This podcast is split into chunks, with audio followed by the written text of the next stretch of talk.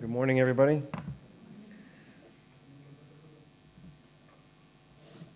I uh, would like you to take your Bibles and open up to Matthew chapter 4. Matthew chapter 4. I had a little asthma this week, so excuse me if I cough, but hopefully we'll get through okay.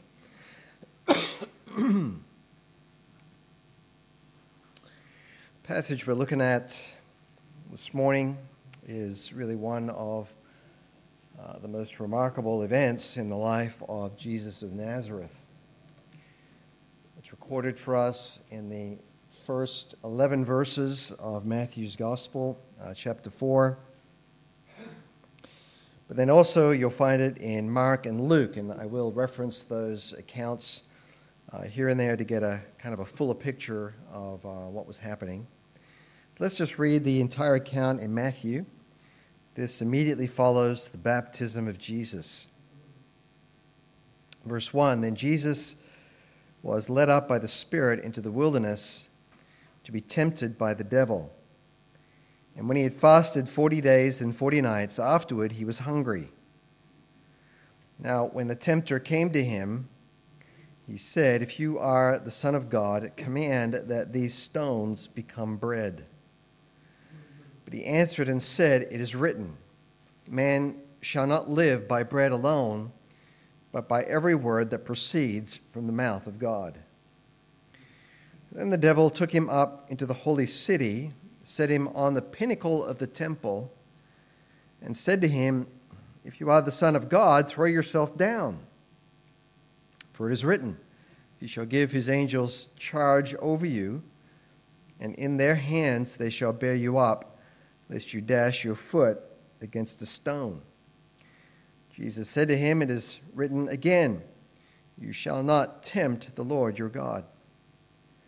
Again, the devil took him up on an exceedingly high mountain and showed him all the kingdoms of the world and their glory.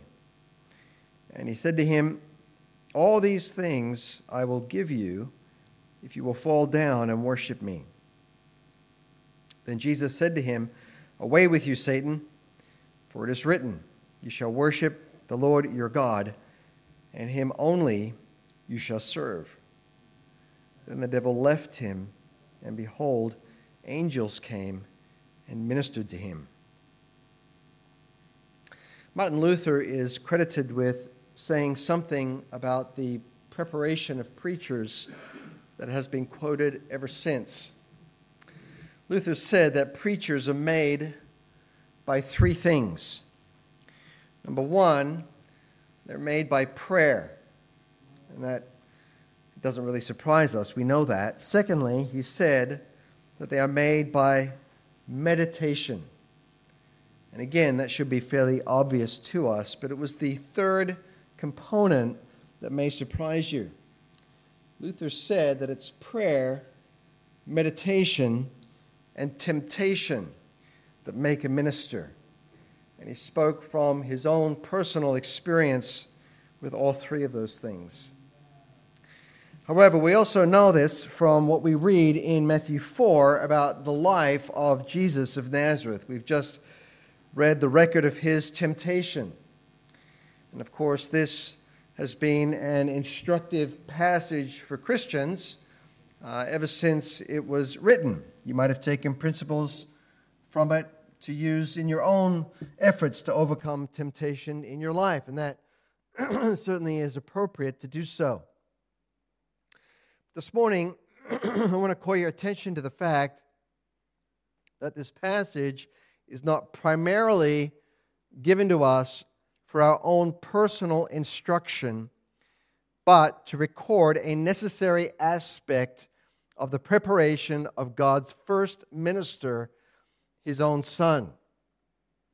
An old Puritan once said, God had but one son, and he made him a minister. And part of that making was through this temptation. I think that becomes obvious when you note the introductory facts that are included before the actual temptation uh, is recorded.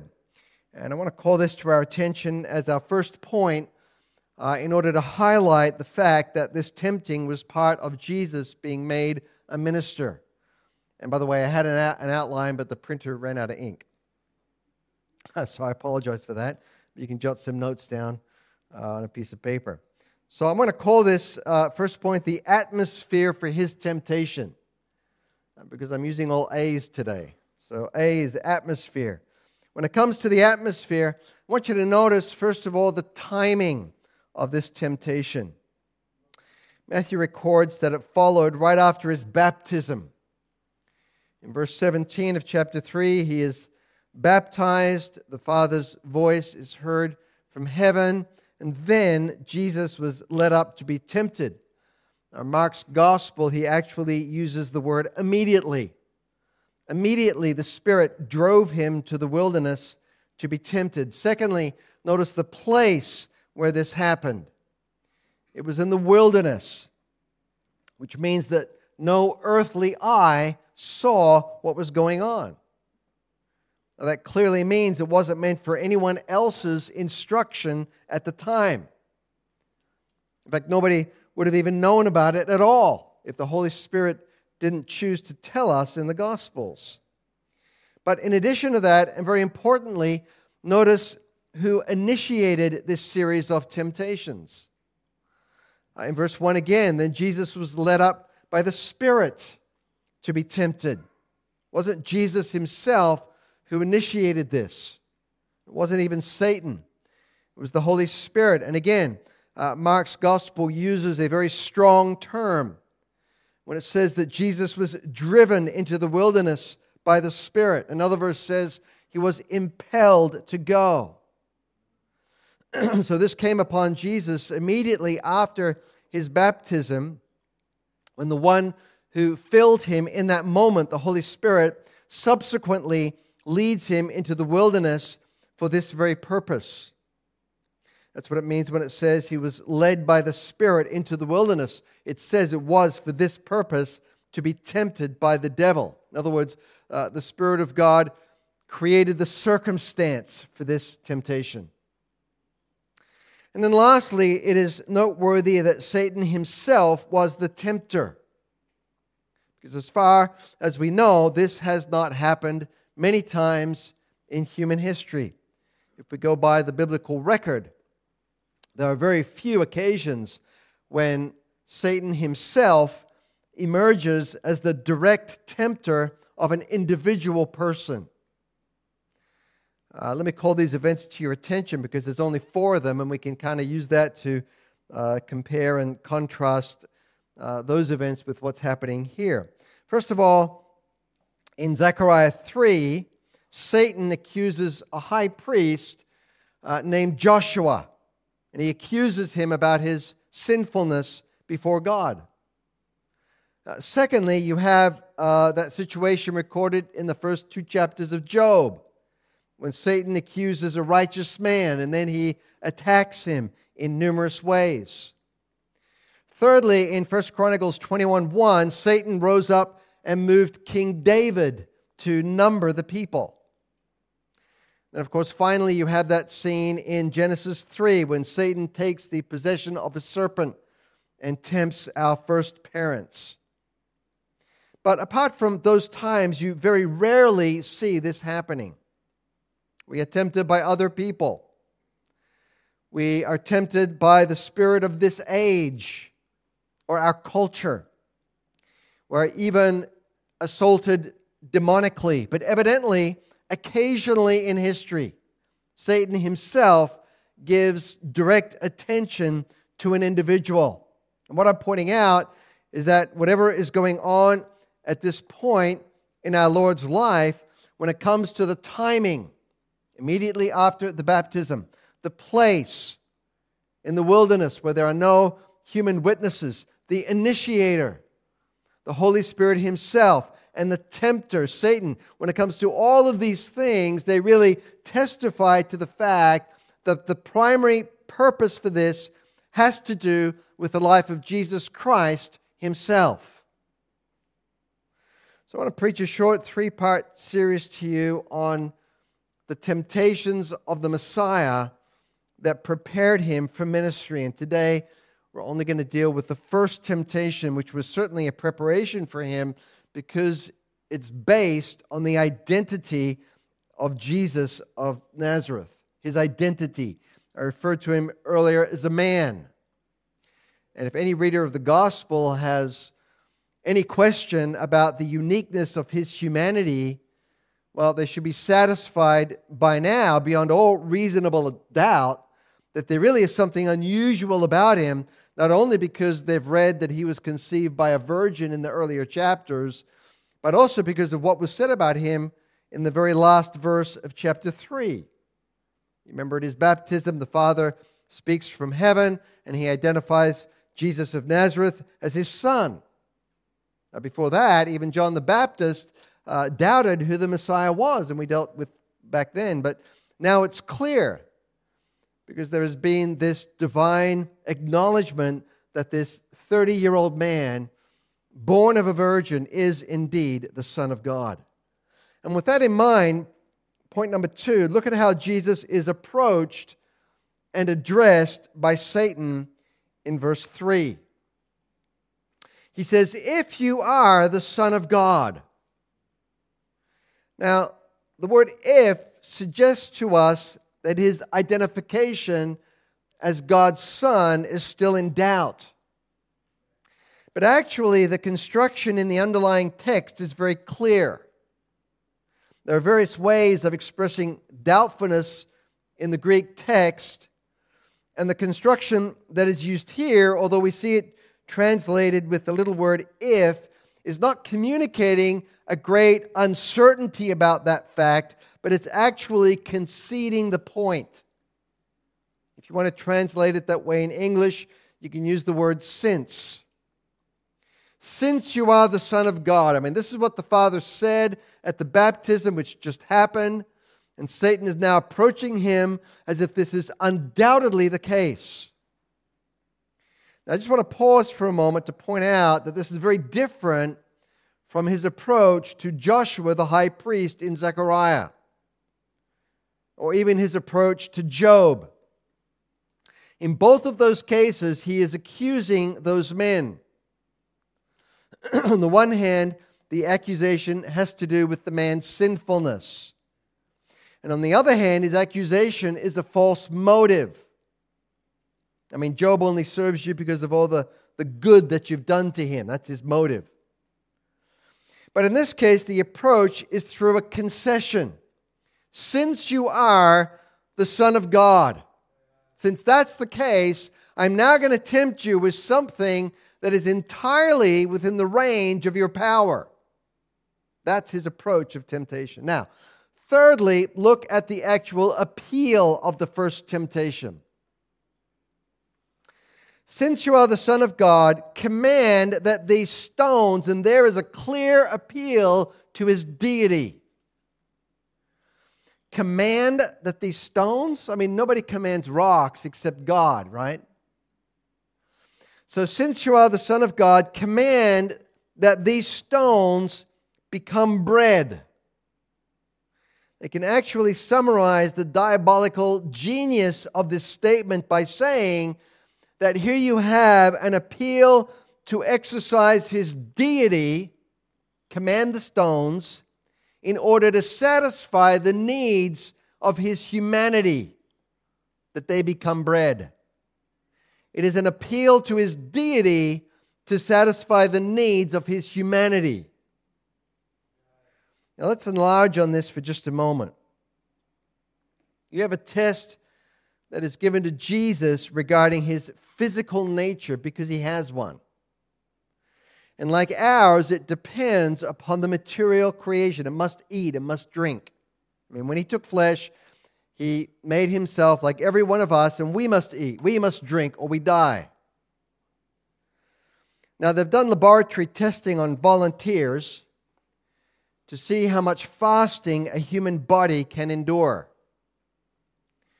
Uh, in a controlled environment, adult volunteers who fasted 30 to 40 days experienced a weight loss of over 25%. And by the way, I would never volunteer for this. Their muscle mass shrank their bones protruded, their skin became thin and dry, their hair dried and easily fell out, their heart size and cardiac output was reduced, their pulse slowed, their blood pressure fell, their respiratory rate decreased, and their work capacity was greatly reduced because of muscle destruction.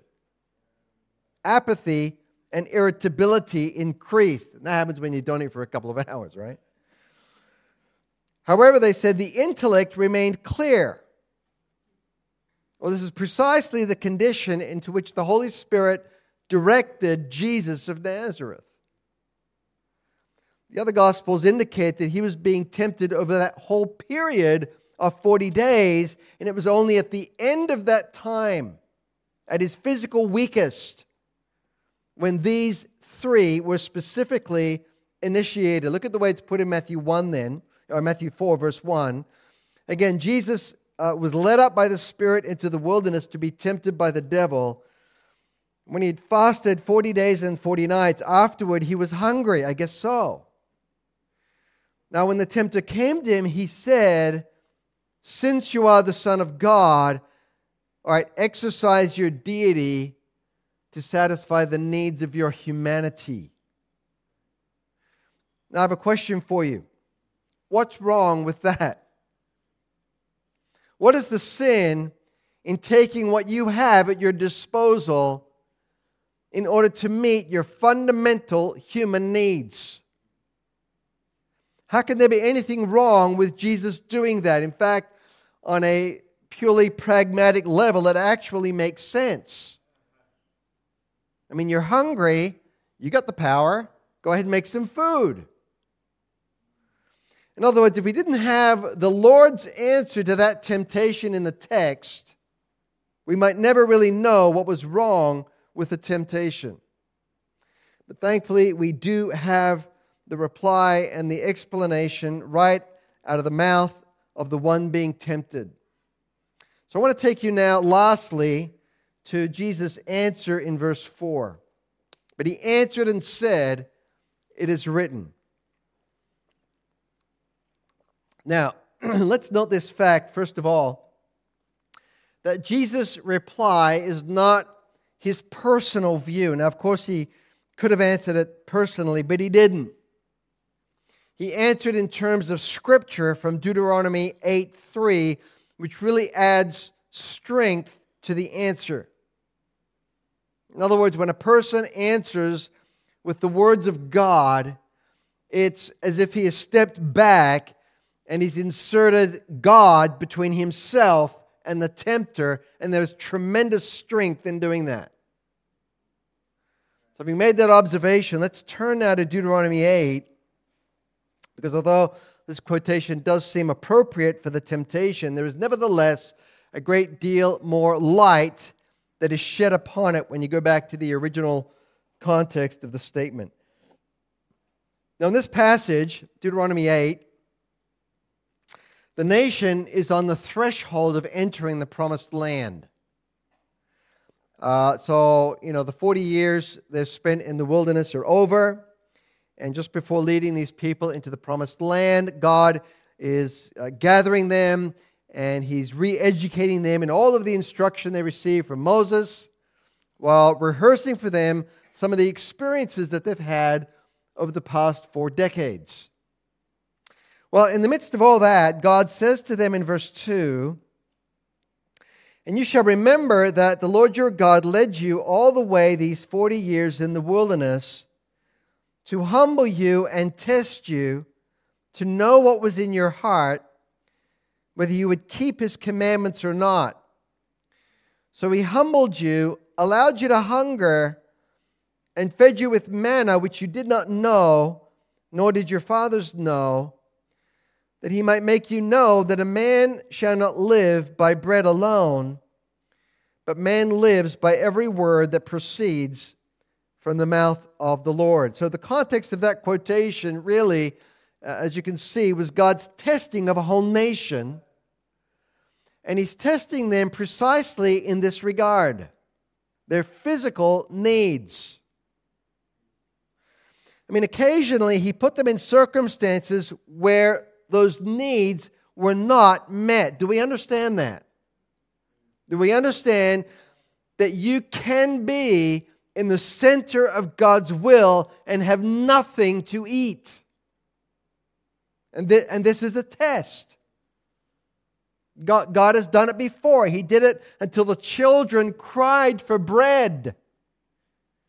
He's brought his people, and at least in one case, an entire nation, to the extremity of great physical need in order to test them, to see what was in their heart, and whether or not they would obey his commands in the face of desperate hunger. So Jesus then extracts a statement from that passage that he might make you know that man shall not live by bread alone but by every word that proceeds from the mouth of the Lord, because that statement encapsulates the lesson that God was teaching his people in the wilderness. It isn't that human beings don't need bread. I mean, that, that's not the point. The point is that even the getting of their bread must be in submission to God's commands. In other words, the, po- the point isn't simply, hey, you don't live by bread, you live by obedience, but that the obtaining of your needed bread must be in obedience to God. Why? Well, because God controls the timing and the means by which even life's necessities are gained. Our earthly life and its sustenance must be submissively left in God's own control. I mean, He will feed you in His timing. And that lesson was going to be critical for these people to learn once they entered into the promised land. Why? I mean, why did God make them go through all of that? Well, look at what else it says in chapter 8. Look at verse 7. this is what God knew about the future. But the Lord your God is bringing you into a good land, a land of brooks of waters. Now, think about that. You've been in the wilderness your whole life, you know nothing of this. Of fountains and springs that flow out of valleys and, hill, and hills. And, you know, when Moses said that, you know, their minds uh, must have just imagined and been filled with these images of all that they longed for. Uh, verse 8 a, a land of wheat and barley, of vines and fig trees and pomegranates, and they're licking their lips. And verse 9 a land in which you'll eat bread without scarcity, in which you will lack nothing. But verse 10 when you've eaten and are full, then you shall bless the Lord your God for the good land which he has given you and beware, though, that you do not forget the Lord your God by not keeping his commandments, his judgments. Otherwise, this could happen. Verse 12, when you have eaten and are full. And verse 13, when your herds and flocks multiply. Then verse 14, your heart is lifted up and you forget the Lord. Who, verse 15, led you through that great and terrible wilderness, into the verse, who brought water for you out of the flinty rock, who fed you in the wilderness with manna, which your fathers did not know, that he might humble you and that he might test you to do you good in the end. You see, that deprivation in the wilderness was their preparation for plenty. Now, human beings simply cannot handle plenty. Uh, even God's people are prone to forget where it all comes from. We know this in the West, right? Uh, we get fat and we start to neglect obedience to the will of God. And so, for 40 years, the Lord taught them and taught them to be like weaned children no water, no bread, don't complain, wait for it. And when in my perfect will and appointment, I feed you and give you water and shelter you. You will have learned to be dependent completely on me and obedience to my word. That obedience is the primary thing that God is interested in. It's the same kind of thing that Susanna Wesley did with her children.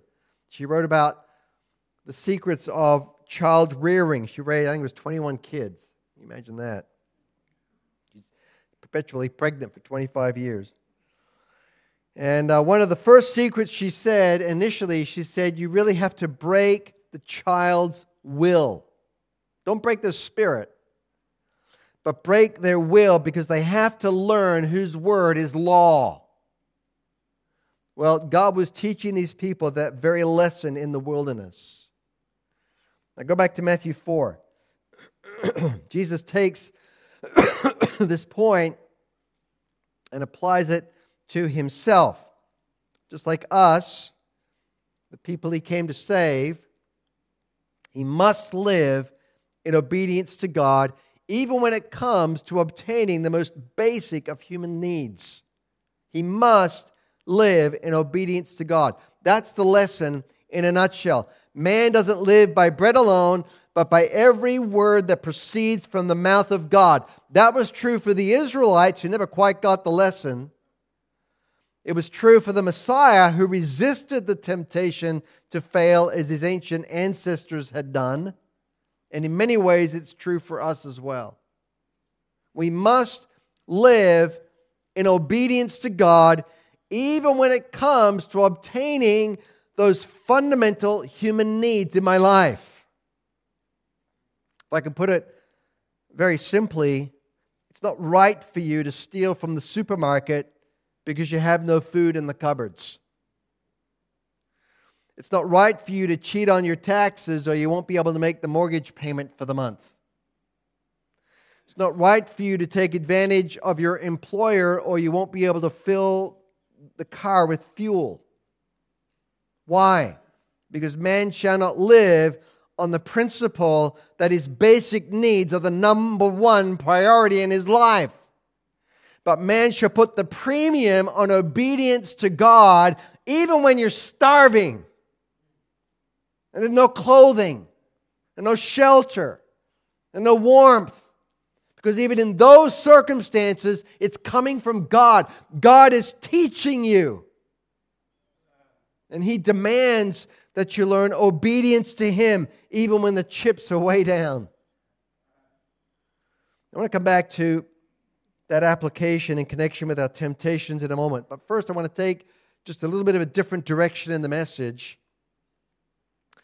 And I want to turn to the case of Jesus of Nazareth because there is a vast theology that underlies the simplicity of that principle, and that's what I want to look at for a moment.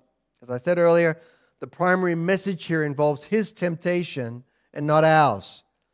And if we look at the theological foundations underneath, I think this is where the greater blessing and instruction comes for us this morning. So I want to give to you the path of Jesus' obedience in the face of temptation in 11 points. it's like 11 steps, one building on the other. So hang on. Number one, when the Messiah came, he came, Galatians 4 4, made of a woman made under the law. Now, that is foundational for what's going on in the wilderness. He came made of a woman, part of humanity, but he was human under the law. Number two, look at Matthew 2. I want to call your attention to a passage we've looked at before, but it becomes highly significant to what's going on in the life of Jesus now. You may recall that Matthew 2 is built on the fulfillment of four Old Testament passages that refer to the geography of the Messiah. Remember that? Uh, the first was that he was born in Bethlehem, but second was that he left the land and he went down where? Uh, into Egypt. Uh, and verse 15 is the fulfillment, it says it's a fulfillment of a statement in Hosea. The statement was, Out of Egypt I called my son. When you look at the original context in Hosea, it initially refers to the nation of Israel and their exodus out of Egypt, but then it's also applied by the Holy Spirit to Jesus, who's an Israelite, whose individual circumstances paralleled the nation from which he came. Right? So he's made of a woman, made under the law, and just like the nation that he came to represent and free, he's brought up out of Egypt. Remember, he fled to Egypt with his family. He's brought up out of Egypt. Now, where does he go? Into the wilderness. Uh, when he's on the threshold of earthly ministry, he's driven into the wilderness by the Holy Spirit. Actually, that's number four, sorry. Number three is where he first identifies himself with his people at his baptism. Remember the words, thus it is fitting for us to fulfill all righteousness? Remember that? I think it was our last message. So, those people standing on the banks watching Jesus going to the waters, well, they're the guilty ones. But he is accepting their baptism of repentance. I mean, he's got no sin to confess. John himself feels totally unworthy to lay his hands on this person with this kind of baptism, but hey, John, permit it to be so. For thus it is fitting for us, for John and myself, to fulfill all righteousness in this regard. So he formally identifies himself with his people at his baptism. Immediately after that, he's driven into the wilderness by the Spirit of God. And now, number five, he must live within the limits of his humanity. He must. I mean, that's the whole point of his total identification with us and living righteously on our behalf. Well, humans, well, we cannot create bread. Human beings must sow, plow, and reap, and you know, we, have got to depend on God's provision. So if Jesus were to feed himself by a direct miracle, what's he doing? He's lifting himself out of the sphere of our humanity and he ceases to identify with us in our need. Now turn to Philippians 2 so you can see the deeper problem with that. It's a passage Pastor Brian read this morning. So glad you read that, Pastor Brian. Uh, this, is, this has the words that are literally translated as emptied himself. Other versions smooth it over a bit. The King James, New King James, made himself of no reputation. ESV takes the literal translation when it says he emptied himself. Let's read from verse 6. All right, here's the deeper eternal answer to this. Who, all right, although being in the form of God, says he did not consider it robbery to be equal with God. He did not regard that equality uh, or position with God something to be grasped, something to clutch to himself. And because he didn't clutch that position to himself, verse 11, he made himself of no reputation. Literally, he emptied himself. He emptied himself of what? Well, that's created all kinds of problems in the history of theology, right?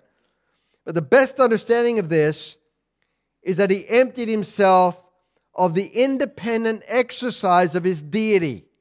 That's number six on our list. Let me say that again. It's critical. Jesus did not empty himself of deity when he became a man. I mean, here, here he is out in the wilderness. Is he still God or not? Yes or no? Of course he is. He did not empty himself of his deity, but he did empty himself of any independent exercise of that deity. Instead, it says that he took the form of a bondservant. Now, that raises a question whose servant was he? Who was calling the shots when he did exercise uh, his deity on earth, when he performed all those miracles? Well, when we looked at his baptism, we traced the words from the Father, This is my beloved Son, in whom I am well pleased. Remember, that threw us back to the Old Testament prophet Isaiah, chapter 42, which is the first of five servant passages in, this book, in that book. That's where God the Father looks far ahead to someone who's going to come. He'll be anointed by the Holy Spirit, and he'll be my servant. So, being in the form of God, he did not take the position that he has to clutch this position of equality and the exercise of his deity to himself, but he is prepared to empty himself of the independent exercise of that deity, and he made himself Jehovah's bond servant. That's number seven. So when the Father says, This is my beloved Son, I'm well pleased with him, he's declaring in that passage, because of the prophecy, that Jesus of Nazareth is the fulfillment of those servant passages. And then immediately, the Spirit of God drives him into the wilderness, and for 40 days he doesn't eat. Then Satan comes along and says, Well, since you're the Son of God, that's been established, all right, exercise your deity now to satisfy the needs of your starving humanity. But don't you see? Out there in the wilderness is the servant of Jehovah. He cannot do that without contradicting the whole plan set up in eternity past. No. If he's going to be fed at all, it has to be in direct obedience to the will of God the Father. He cannot act independently. It is written, Man does not live by bread alone, but by every word that proceeds out of the mouth of God. That was the lesson God was teaching Israel in the wilderness. And that brings us now to number eight. In Matthew 4 2, he was hungry. He was permitted to hunger just like Israel. So let's follow the logic so far. Let's just go back and review those points. Number one, he comes made of a woman, made under the law human. Number two, like Israel, he's God's son delivered out of Egypt. Number three, he formally identifies himself with those people at his baptism.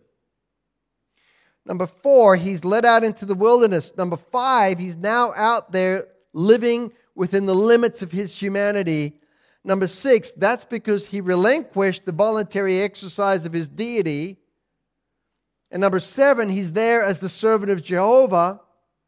So, number eight, God's servant is allowed to hunger, just like Israel was allowed to hunger, just like they were brought to the edge of terrible hunger. So the Lord went without food for 40 days before this temptation occurred. 40 years in the wilderness, 40 days. Interesting parallel. And that brings me to this. Number nine, he like Israel and like us, must learn obedience by what he suffers. Hebrews 5 8 says that though he was a son, yet he learned obedience by the things which he suffered. And so, number 10, he must live in perfect dependence upon deity. He must learn that to the extreme by being submissive even under great suffering, if that suffering is for obedience' sake. And then while he suffers, he's tempted, and that brings me to this number 11. In that weak moment, he must do exactly what you and I must do in such circumstances. He must live by obedience through the temptation. Do you get all of those 11 points? That makes sense to you? I hope so. But now I want to apply it. There's a wonderful lesson for us here, I think, in especially in those areas where the Bible does not give us direct prohibitions. We've dealt with Christian liberty in the past, those areas where the Bible doesn't explicitly command or prohibit certain behaviors. We have freedom in some of these areas. But here's a lesson for us, I think, that is basically a parallel to our Lord's circumstances. when we find ourselves placed in a particular situation by the direction of God, we must not then take things into our own hands. Now, of course, we do and we have, and that's really where our sin messes things up. We wanted to be loved or to have someone to love. And so we started a relationship with a non Christian. We wanted a, a family, so we lowered our standards for marriage. We needed to pay our bills. We needed a reliable car. We wanted opportunities for our children. We wanted to be healthy again. We needed the necessities of life. And believe me, I speak from a wealth of failures in my own life. But how often do we all fail to give God the glory by rushing ahead in his timing or leaving his place of appointment or forsaking our calling or compromising in order to obtain something, taking things into our own hands. You see, God allowed us to hunger. He allowed us to be in need for a while, to feel the pain of it all. I mean, we just assumed He wasn't listening to our prayers. We, we thought He wasn't going to provide. I mean, something had to be done. I got to do it. I got to cut corners to make it happen because God clearly is not interested. And we totally mess it up. You say, well, how serious is this really? Well, when Israel did it, God said, I was grieved. They do always err in their hearts. They have not known my ways. So I swore in my wrath, they shall not enter into my rest. So beware, brethren, lest there be in any of you an evil heart of unbelief in departing from the living God, but exhort one another daily while it is called today, lest any of you be hardened through the deceitfulness of sin, as it happened to Israel in the wilderness. Hebrews 3 12 and 13. Learn the lesson from Israel as a negative example, and then from the life of our Lord as a positive example of living in obedience to God's timing and God's way and God's will, even when things are looking pretty bleak. When it comes to your own temptations in this area, Hebrews 4 assures us that we do not have a high priest who cannot sympathize with our weaknesses, but was in how many points tempted? Was in all points tempted as we are, including in the most fundamental of human needs. So, does Jesus care when you've tried and you've failed to resist some strong temptation? Does he care when your days are weary and your long nights dreary, as the, as the song goes? Yes, your Savior cares. And thank God that He can do something about it because the Lord Jesus Christ did not give in. He lived a life of full obedience, obedience that is credited to us upon the simple condition of our faith in Christ. So, all of my failings, when tempted in this way to satisfy my human needs apart from the direct provision of God, all of my failures have been provided for by Jesus' bloody sacrifice. God said to Israel, I swore to them in my wrath, they, are, they will not enter into my rest. But don't you see? Here's the blessing God took that wrath for you and me. And He provided an unblemished righteousness in exchange for my filthy rags so that I can be in a service like this and stand confidently before God and know that I'm accepted in the beloved, who identified himself with sinners and was tempted to the extreme, but emerged sinless, spotless, undefiled, entirely apart from the category of sinners. And praise God, he did it so that you and I might be received and accepted by God. Do you know him?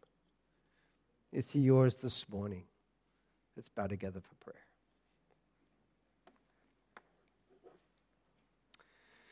Heavenly Father, how thankful we are for the life of the Lord Jesus Christ, the substitutionary life. And praise God, a substitutionary death. So we praise you and thank you this morning for all that the Lord Jesus did, that he did resist the temptation. He identified with us, yet without sin. So, Father, help us in this life as we face temptations. May we not do anything outside of your will for us, but embrace even those difficult times, knowing that you are teaching us something. You are leading us along like little children and all we need to do is take your hand and be submissive to that and trust in you. because we know, Father, from your word that you love us and you will provide for us. And we thank you that Jesus cares because we ask it in his name. Amen.